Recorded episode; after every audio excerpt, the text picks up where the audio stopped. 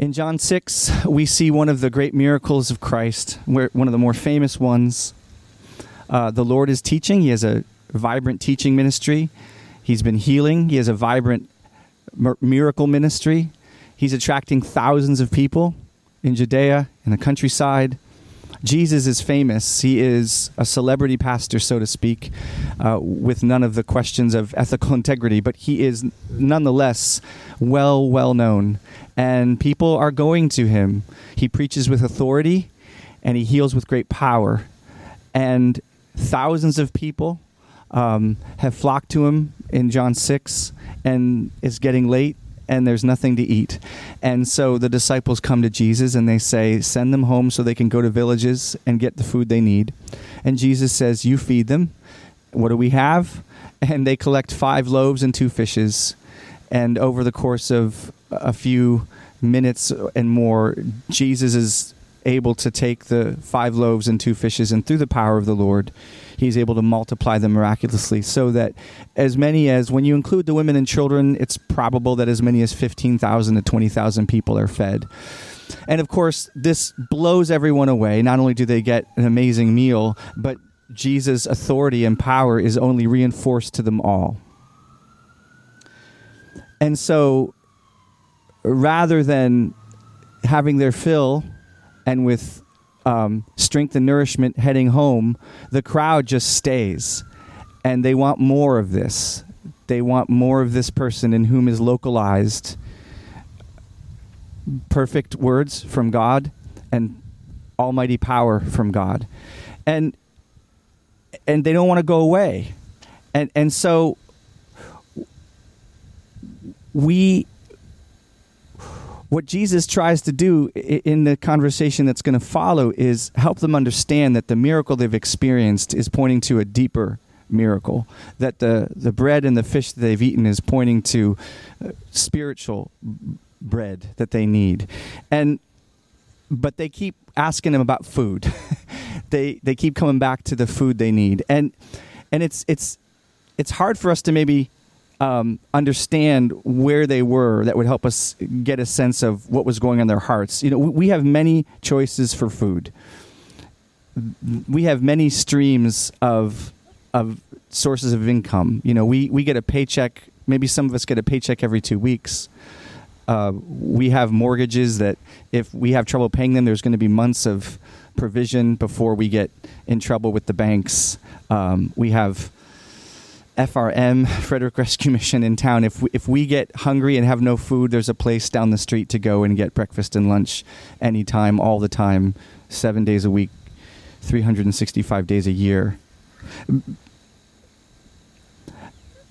They had one way to get food, and it was bread and fish, what they could get that day. When I say one way, I don't mean that they only ate one thing. I just meant that food was was more immediately uh, essential for them. They had no refrigeration. they had um, they had no fast food diners to go to because we have so much. It might be easier to translate what happened to them that day as if Jesus had given them not only bread but mortgage checks and automobile monthly payments and he'd handed them phones that they needed for work and he gave them all health insurance cards. And uh, my point isn't that we really need all those things. It's that Jesus in providing for them with bread in the context of their culture and their society was very close to providing for them everything they could fundamentally think of when they thought of their needs and so they want to stay with him. And then he begins to appeal to them listen, I need you to understand w- what this is really pointing to. There's something much more important here than the bread and the fish I just gave you, as important as that is. And he does this starting in verse 35 when he says, I am the bread of life. Whoever comes to me shall not hunger, and whoever believes in me shall never thirst. And for several verses, he intermingles eating him as the bread and believing in him as Savior. He says in verse 33 For the bread of God is the one who comes down from heaven and gives life to the world. For this is the will of my Father, that everyone who looks on the Son and believes in him should have eternal life, and I will raise him up on the last day. Jesus is going back and forth between the bread they ate and spiritual life that he provides. Back and forth between the bread they ate and the spiritual life he provides. Verses 47 Truly, truly, I say to you, whoever believes has eternal life. I am the bread of life. Your fathers ate manna in the wilderness, and they died. This is the bread that comes down from heaven, so that one may eat of it and not die. I am the living bread that came down from heaven. If anyone eats of this bread, he will live forever. And the bread that I will give for the life of the world is my flesh. And, when he says, and the bread that I will give for the life of the, of the world is my flesh, he, he lights a match and we understand that what Jesus has just done is he's, he's taken the bread metaphor and he's moved from bread generally to bread specifically as the giving of his flesh for the life of the world in the cross, his substitutionary atonement for all of their sins. But these people had no concept of what that meant at this point. The disciples fought that idea into Palm Sunday and more. But what Jesus is trying to say is that to eat the bread that is me, to feed on the bread that I will give you, is he's equating it with believing in him and his work on the cross as the substitutionary atonement, atoner for our sins. But they don't get that, which is very understandable. We're reading this 2,000 years later having been raised in a church, having communion, but they had no understanding of it. And so in verse 52, the Jews dispute among themselves, and they say, How can this man give us his flesh to eat? So Jesus says to them, Truly, truly, I say to you, unless you eat the flesh of the Son of Man and drink his blood, you have no life in you. Whoever feeds on my flesh and drinks my blood has eternal life and I will raise him up on the last day. For my flesh is true food, and my blood is true drink. Whoever feeds on me, on my flesh, and drinks my blood, remains in me, and I in him. As the living Father sent me, and I live because of the Father, so whoever feeds on me, he also will live because of me. This is the bread that came down from heaven, not like the bread the fathers ate and died. Whoever feeds on this bread will live forever. Jesus said these things in the synagogue as he taught in Capernaum. When many of the disciples heard it, they said,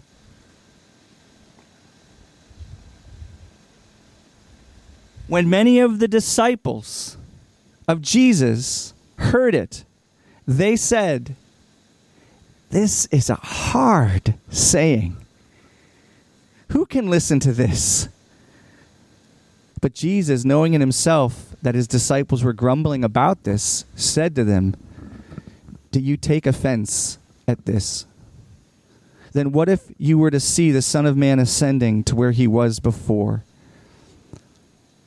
It is the Spirit who gives life. The flesh is no help at all. The words that I have spoken to you are spirit and life.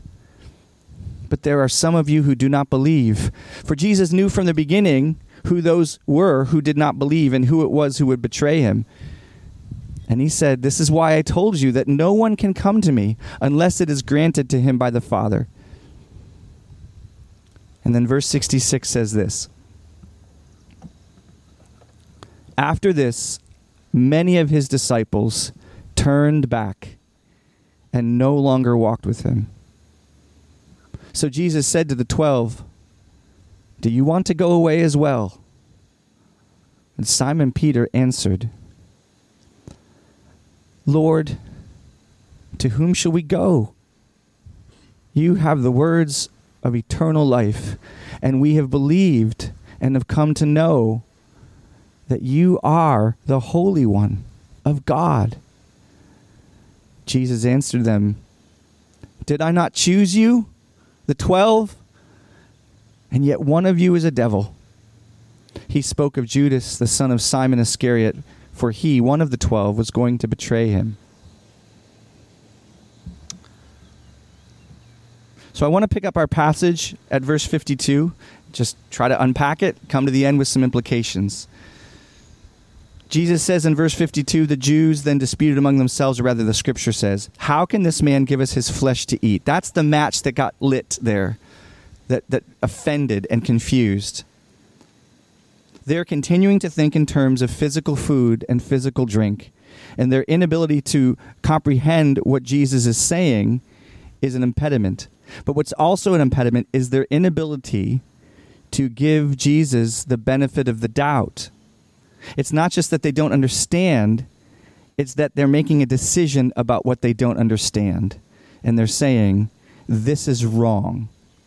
You see what I'm saying? That something is confusing to them, and they decide they don't like it, and in their heart they say, because I don't understand this, because I can't agree with this, I'm not going to accept this.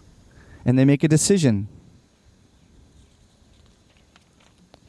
Jesus, in a sense, in verse 53, tries to open a window for them. He says, Truly, truly, I say to you, unless you eat the flesh of the Son of Man and drink his blood, you have no life in you. Whoever feeds on my flesh and drinks my blood has eternal life. I will raise him up on the last day. For my flesh is true food, my blood is true drink. Whoever feeds on my flesh and drinks my blood remains in me, and I in him. So he doesn't run down, he doesn't back down he doesn't say at this point, look, this is not what I meant, but, but he, he amplifies and emphasizes the stakes. Drinking my blood, eating my flesh is an absolute necessity for you, he basically says. You have to do this. He states it negatively as well. Unless you do this, you have no life in here, no life in you. Now, for old covenant Jewish people, the whole idea of of eating food, eating meat with blood in it, eating flesh that was bloody was forbidden. Not to mention the idea of eating a person was horrifying. But Jesus says his flesh and blood are true food and true drink. What does food do? It keeps us alive. It keeps our bodies alive. And of course, looking back 2,000 years later, we know that Jesus' flesh and blood will keep our bodies alive too. Our glorified physical bodies at the resurrection are part of the whole complex of Jesus' salvation.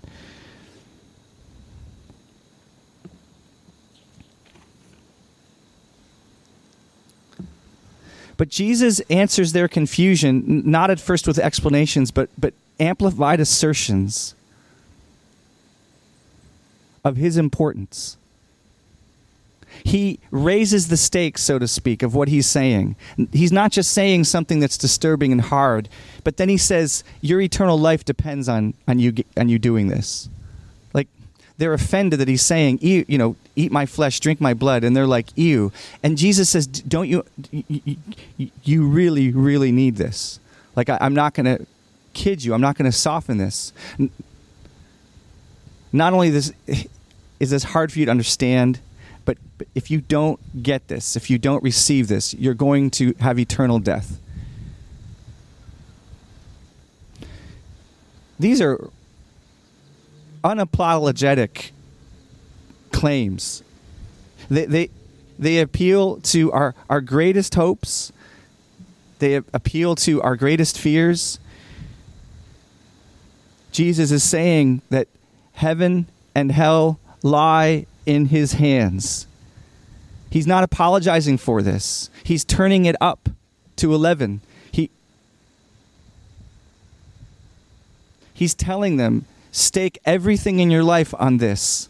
You have to have me.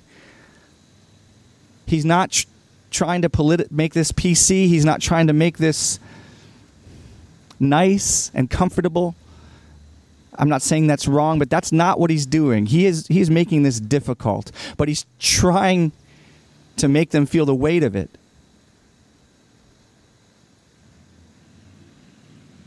But it's very hard for them to get this. In verse 60, when many of his disciples heard it, they say, This is a hard saying. Who can listen to it? They don't like what they under- don't understand, and they're offended. And again, I want you to notice it's not just the Jewish leaders who are offended, it's his disciples. And this is probably referring to more than the 12. This is probably referring to many of the disciples. Many people at this point are following around. They're, I don't mean this in a pejorative way, but they're kind of band groupies. Like a, a band like the Grateful Dead will go from little town to little town, and these groups of people will follow them through the tour, and they'll stay with them. And at this point, Jesus has picked up a lot of people who are staying with him from town to town. But this day, they're hearing something that's going to end the tour for them. He's gone too far. He is claiming to be the exclusive center, source, and sustainer of eternal life. He alone. He is claiming to have the same life in himself that Yahweh does, and to be the exclusive source of Yahweh's life for all people. And of course, as we've talked about, for their Jewish sensibilities, he has spoken graphically and disturbingly and confusingly about eating his flesh and drinking his blood. So, for anyone who doesn't understand at this point the spiritual meaning of what Jesus is saying, for anyone who can't grasp that these are metaphors for faith and for eternal life, they have only two choices. They can either ask Jesus, What do you mean? Will you please help us understand? I am really struggling with what you're saying. Can you please help me? Or they can say, this is this price is too high. I'm done with this guy. It's too high. It's too weird. It doesn't fit with my conceptions. It's look at other people are really upset by this. And it's weird. Like it just crossed a line. And they reject and abandon. That, those are the two choices ask and wait for an explanation, because understanding this well is probably not an option for many of them, if any of them. So they can either ask and wait for an explanation, or they can reject and abandon him.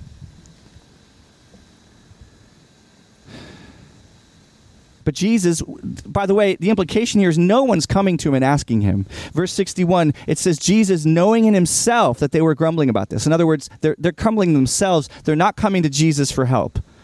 They're just complaining among themselves. But he knew it, and so he goes to them at this point, and he says, Do you take offense at this? Then what if you were to see the Son of Man ascending to what he, where he was before? See, what's so interesting here is Jesus isn't saying, Let me explain to you what I mean. He says, What if you understood who I really was?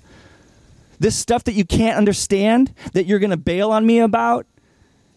As opposed to him saying, Let me explain it to you perfectly, he says, What if you just knew who I was? A lot of times in our lives, it, it's not answers from God that we most crucially need. It, it's, it's, an, it's just an understanding that He is God. That He is God.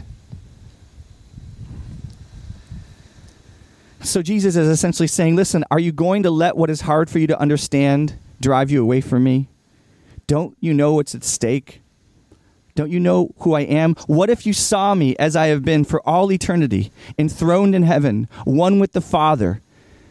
That would give you some incentive to wait on your confusion, wouldn't it? In this hard place? You would be very inclined to be patient and stay with me if you could only understand who I really am. And then he goes on and he, he starts to open up things for them a little bit further. It is the Spirit who gives life. The flesh is no help at all. The words that I have spoken to you are spirit. These are spiritual words. He's offering a bit of an escape in other words, what I'm talking to you about are spiritual realities. The flesh counts for nothing. I'm not talking about drinking my blood in an earthly way, but in a spiritual way. You can't get eternal life from eating material bread. That's my whole point. You need spiritual bread.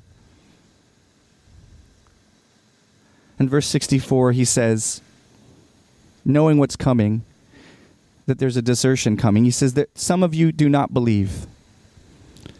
They were his disciples, they were following him, but he knew there was a crucial element missing. They didn't trust him. At the core, there was a crucial element missing. For whatever reason, they were following Jesus' interest, curiosity, excitement. there was this basic element of trust missing. And when push came to shove, when things get hard, because the basic element of trust was gone, they bail.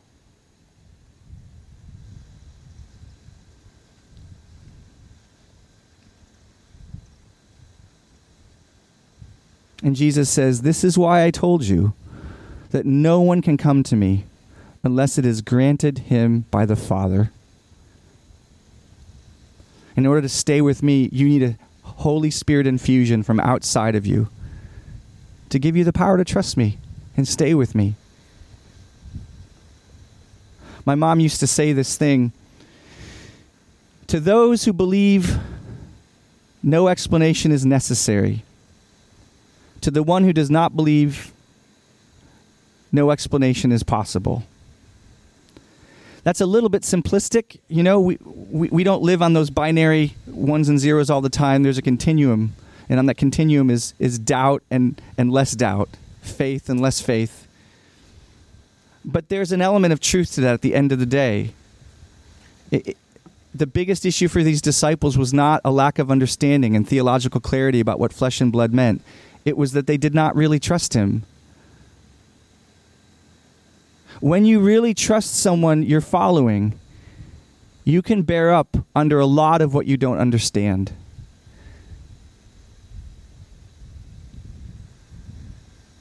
When you really trust someone, you can wait through a lot of confusion and a lot of difficulty. And they didn't have that. And the desertion must have hurt the Lord's heart. But in verse 65, he sets his mind on the sovereignty of the Father. No one can come to me unless it's granted to him by the Father. Jesus is reminding himself that his Father is in control, even as desertion, probably to a great degree, begins to happen. And this brings us to a, a, a parallel but, but uncomfortable truth that the people left because God was allowing them to do what their hearts wanted to do. People were leaving because God was letting them do what they wanted to do, as opposed to keeping them through the power of His Holy Spirit. There were some people that God let go, and there were some people that God did not let go. How frightening and sobering is that? We'll come back to that in a bit. I don't mean to be terse, but we will come back to that. So Jesus says to the 12, Do you want to go away as well? I, I think there's a real hurting heart in Jesus.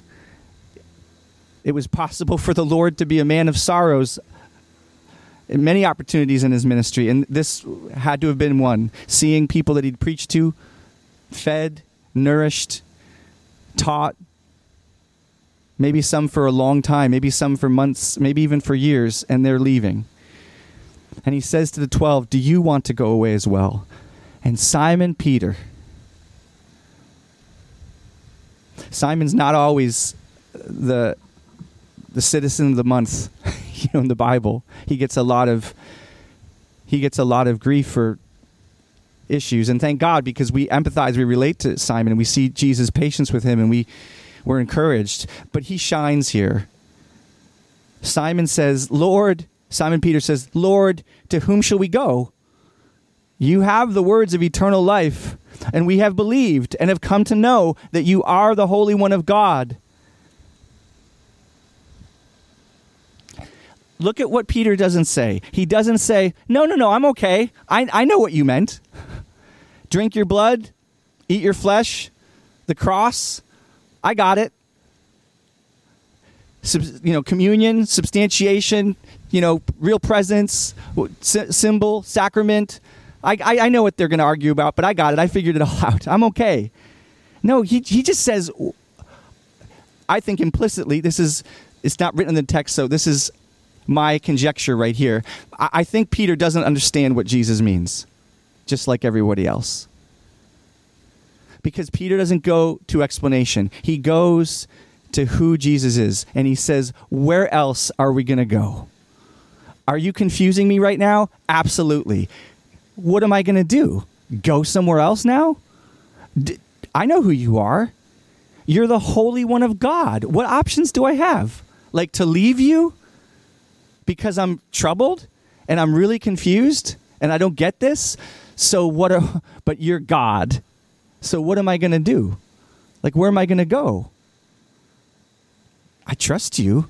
I'm completely Peter might have felt completely confused, even disgusted by what Jesus says, but he is like I I know that what repels me about this, there, there must be an explanation. I don't know what it is, but I'm going to wait because I trust you. I already know who you are. And Jesus brings God's sovereignty back into it. He says, Did I not choose you? That's my boy. Did I not choose you, the 12? And yet one of you is a devil. And he spoke of Judas, the Simon, Judas, Simon of Iscariot, who would betray him.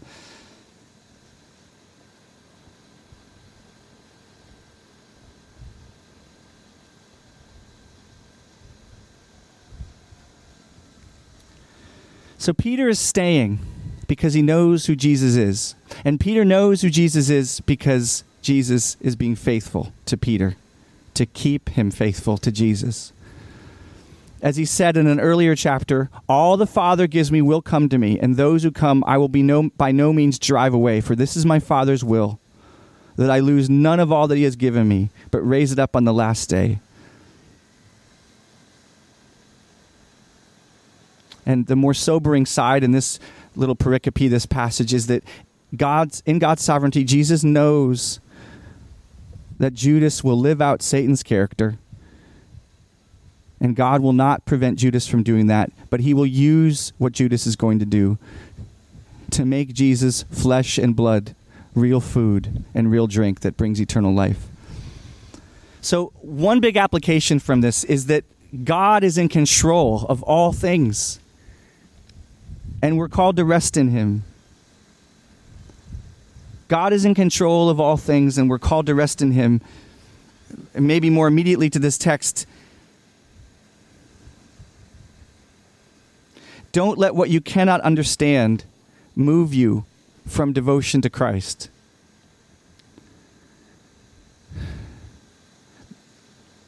In your temptation and trial and trouble, ask Jesus' question of yourself What if you saw me ascend to where I truly am? What if you saw me ascended and seated above every trial and temptation and circumstance of your life, every controversy on this earth, every argument with your spouse, every argument in the marketplace, every argument on blogs about who God should be, what the world should be like? What if you saw me ascended and seated at the right hand of the Father? Life in this world often do not make sense. We often do not want what we get. We often do not see what we want for others or even what we want for God. Some of us are struggling to pay bills. Some of us are struggling in our marriages. Some of us are struggling in our parenting. Some of us are struggling in our being parented. Some of us are struggling at work. I mean, you know, fill in the blanks with wherever it is for you. But all of us have struggles, all of us have questions. And Jesus dealt with those struggles not by explaining them away, not by making them understand things perfectly, but by appealing to himself as the source and sustainer and controller of all things. Even Jesus reminds us that even in, in Judas's betrayal, God is at work in control. Or that wherever Satan is at work, God is using him for his own purposes.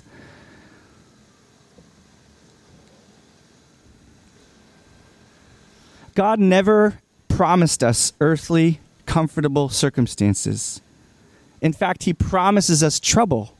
If we really want to follow him, he promises persecution.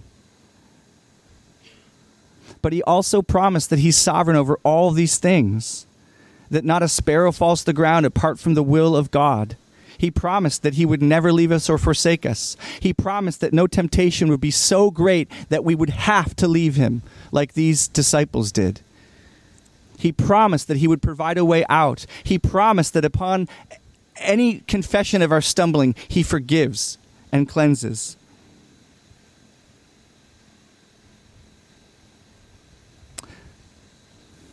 If we set our hearts at the core on this world, on its circumstances, on its acceptance, on its successes, we risk a hardness against God.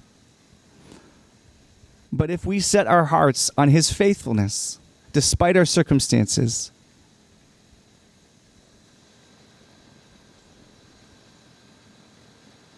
we will find the ability that Peter had to say, no matter what the confusion was, where else am I going to go? You're the one. This is hard, but you're the one. I hate this, but you're the one. A beautiful song by a man who struggled terribly, William Cowper, with mental illness. He had terrible bouts of depression throughout his life.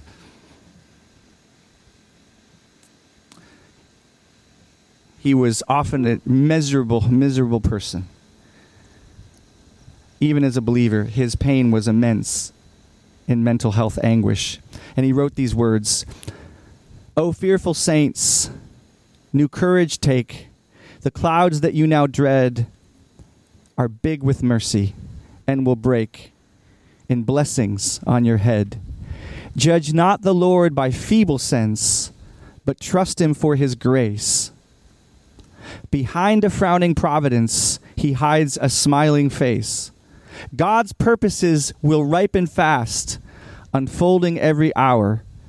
The bud may have a bitter taste, but sweet will be the flower. Blind unbelief is sure to err and scan his work in vain. God is his own interpreter, and he will make it plain.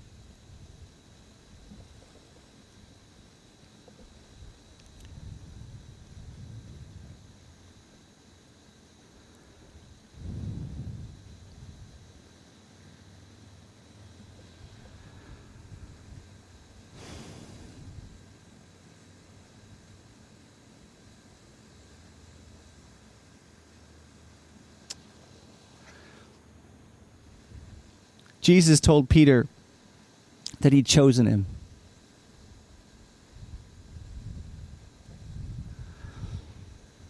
Sometime later, that choice and its vulnerability will be shown to Peter. This is a famous story for, for me, maybe for us, because I've spoken about it a lot. In the Last Supper, Jesus tells Peter, Peter, Satan has desired to sift you as wheat. In other words, Peter, you're going to deny that you know me. What's going on right now is you're being put on the judgment seat, and Satan is wanting to pull you away from me forever. And his answer is, But I have prayed for you. His answer isn't, You're not going to blow it. No, Peter, you are going to blow it. His answer isn't, Your faith is too strong tonight, buddy. No, his faith is not strong tonight. He's going to blow it major. He's going to abandon Jesus. He's going to sell out for what's comfortable and safe. He's going to lie and deny the Lord. What Jesus says to Peter is, I've prayed for you. I've prayed for you that your faith ultimately will not fail. Our faith rests on his faithfulness.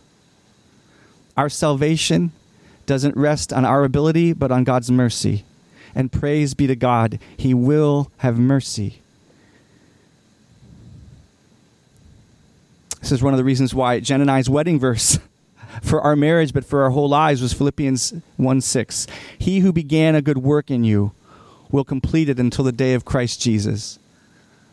I had come to the place where I didn't have a lot of hope in myself to be a faithful, good husband, but I had faith in God that He could help me. And that's where I wanted my faith centered in His faithfulness, not my own.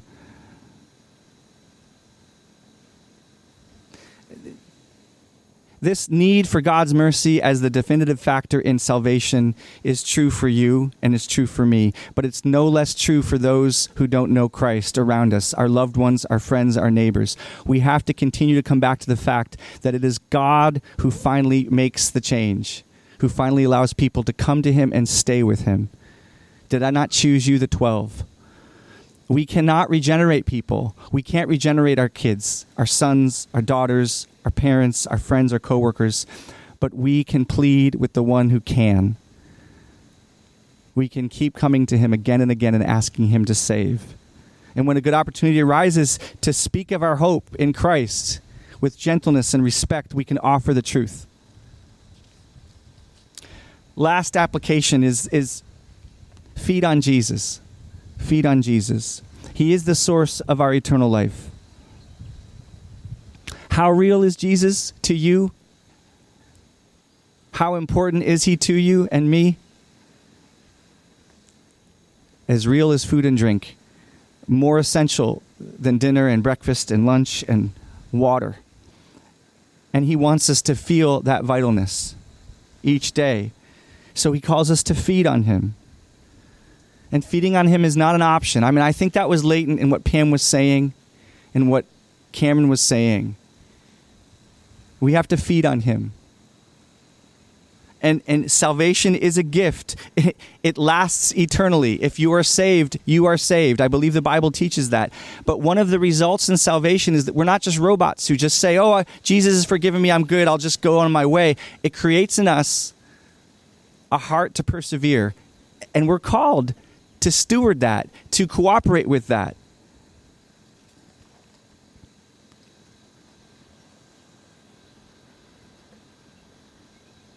It's kind of getting back to what Pam said today. We live in, in the reality of these tensions in the Bible where, where we're called believers saved forever, and we're also called to keep believing forever. And it's through the gift of, how do I put this? When God changes you and gives you a new heart, He gives you power to persevere in following him. And he uses the power that you operate, that you activate to keep you following him.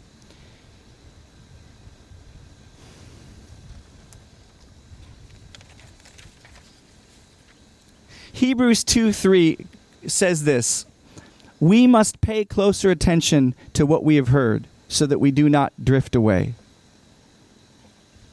the author of Hebrews says in another place, we are his house if we hold firmly to the end our confidence in him.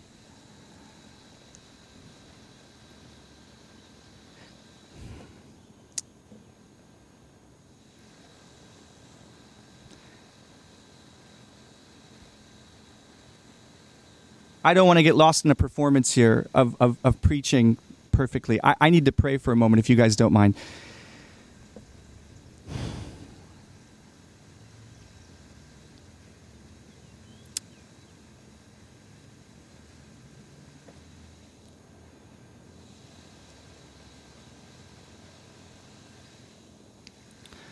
right now we're seeing much of our entire nation harden its heart to God in a way that I've never seen before.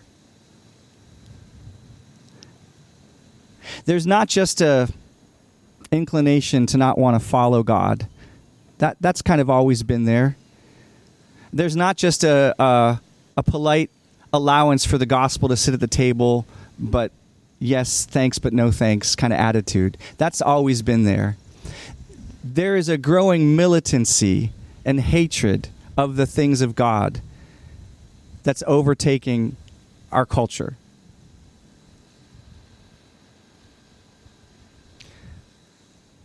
And many people who are professing Christians, famous believers, are going through what's popularly being called deconstruction. Some of that might be good as people are reevaluating the things that are essential about faith and strengthening things that are needed and letting go of things that aren't needed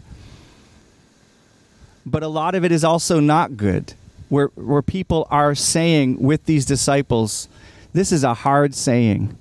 Who can bear it?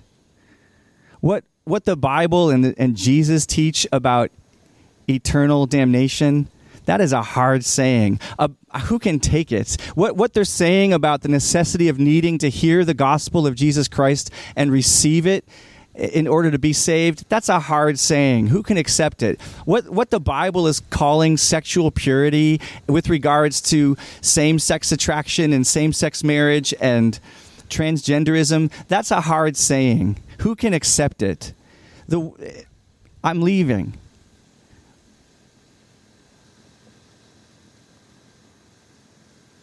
And if you've been a believer long enough, you've probably seen some of your friends do this or go through this.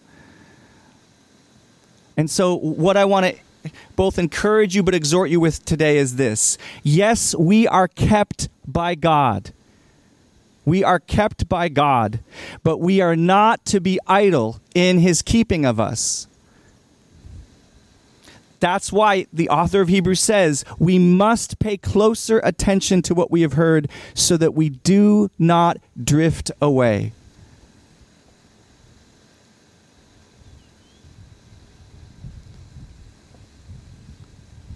I don't want to drift away. I don't want you to read about me on Twitter in a, in a few years. Ex evangelical, and I've found a greater love and peace than I've ever known before because this is a hard saying. Who can bear it? And I don't want that to happen to you. But I think, in large measure, brothers and sisters, it is going to come calling for you. That is the spirit of our age, and it is going to come calling for you and you're going to have to invest in God's word and why you really believe it, or if you really do, you're going to have to pay closer attention to what we have heard so that you don't drift away.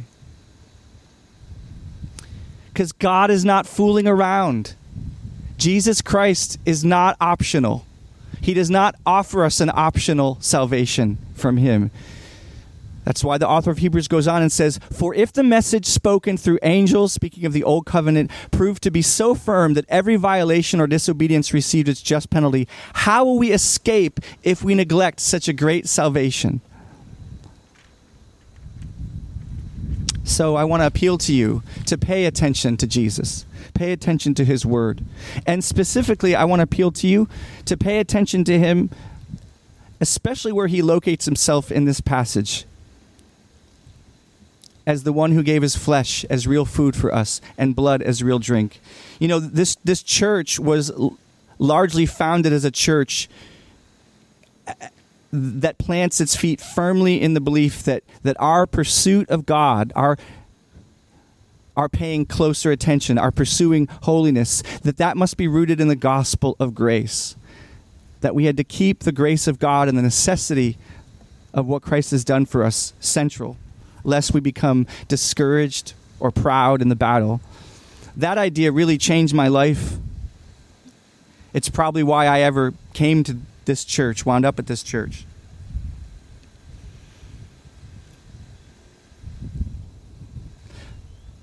So there's kind of an irony here. In, in, the warnings that I'm kind of giving you, I think it's essential to keep the good news as really good news centrally. And I, I love the way that Spurgeon, Charles Spurgeon summed this up in a passage. He said, It is ever the Holy Spirit's work to turn our eyes away from self to Jesus. It is ever the Holy Spirit's work to turn our eyes away from self to Jesus. Remember, it is not your hold of Christ that saves you, it is Christ. It is not your joy in Christ that saves you, it is Christ. It is not even faith in Christ, though that be the instrument. It is Christ's blood and merits. Therefore, look not so much to thy hand with which thou art grasping Christ as to Christ.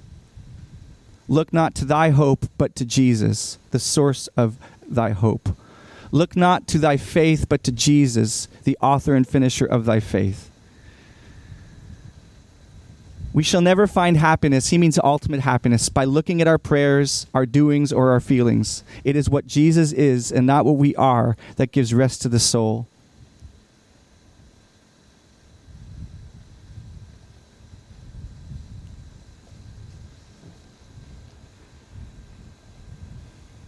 But it, takes an intentionality to keep looking at Jesus. We don't drift towards holiness. We don't drift towards devotion to Jesus. It takes an intentionality.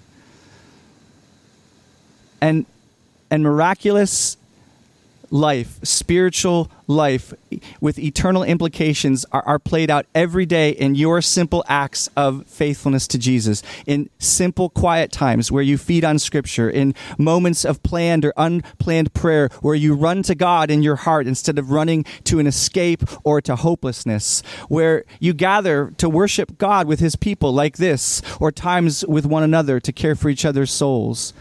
These are the what what Jeremiah 6 calls the ancient pathways.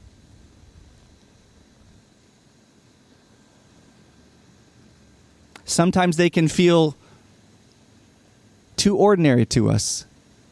And we feel like we got we got to get some extra super duper spiritual thing from some other source. I I often run into a time of fellowship to meet with people with some sense of tiredness and weariness. My heart can say, I'd rather be doing something else. But I often leave refreshed beyond my expectations because God's done something that I didn't do in that meeting. I often move into a time of prayer with a sense of heaviness or a sense of I'd rather be doing something else or a sense of a thousand things that are pressing in on me. But I often leave with a sense of eternal food that's fed my own soul, e- even as I've sought to pray for others. I very often walk into evan- evangelistic opportunities with a great amount of fear and awkwardness. But I can't recall one per- person that I re- regret sharing my faith with. And I often feel that I've, I've gotten out of trying to give more than I've given from the Lord. So, prayer, scripture, fellowship, giving of our time, our talents, our treasure for the purposes of God, these aren't super exciting and super glamorous, but they're the means by which God sustains our soul as we continue feasting on Jesus. And we can't long neglect these things without at some point following Jesus a little farther back and finding his words a little harder to hear. In Jeremiah 6, the Lord says to Israel, Stand by the roads and look and ask for the ancient paths where the good way is, and walk in it, and find rest for your souls. But they said, We will not walk in it. I set watchmen over you, saying, Pay attention to the sound of the trumpet.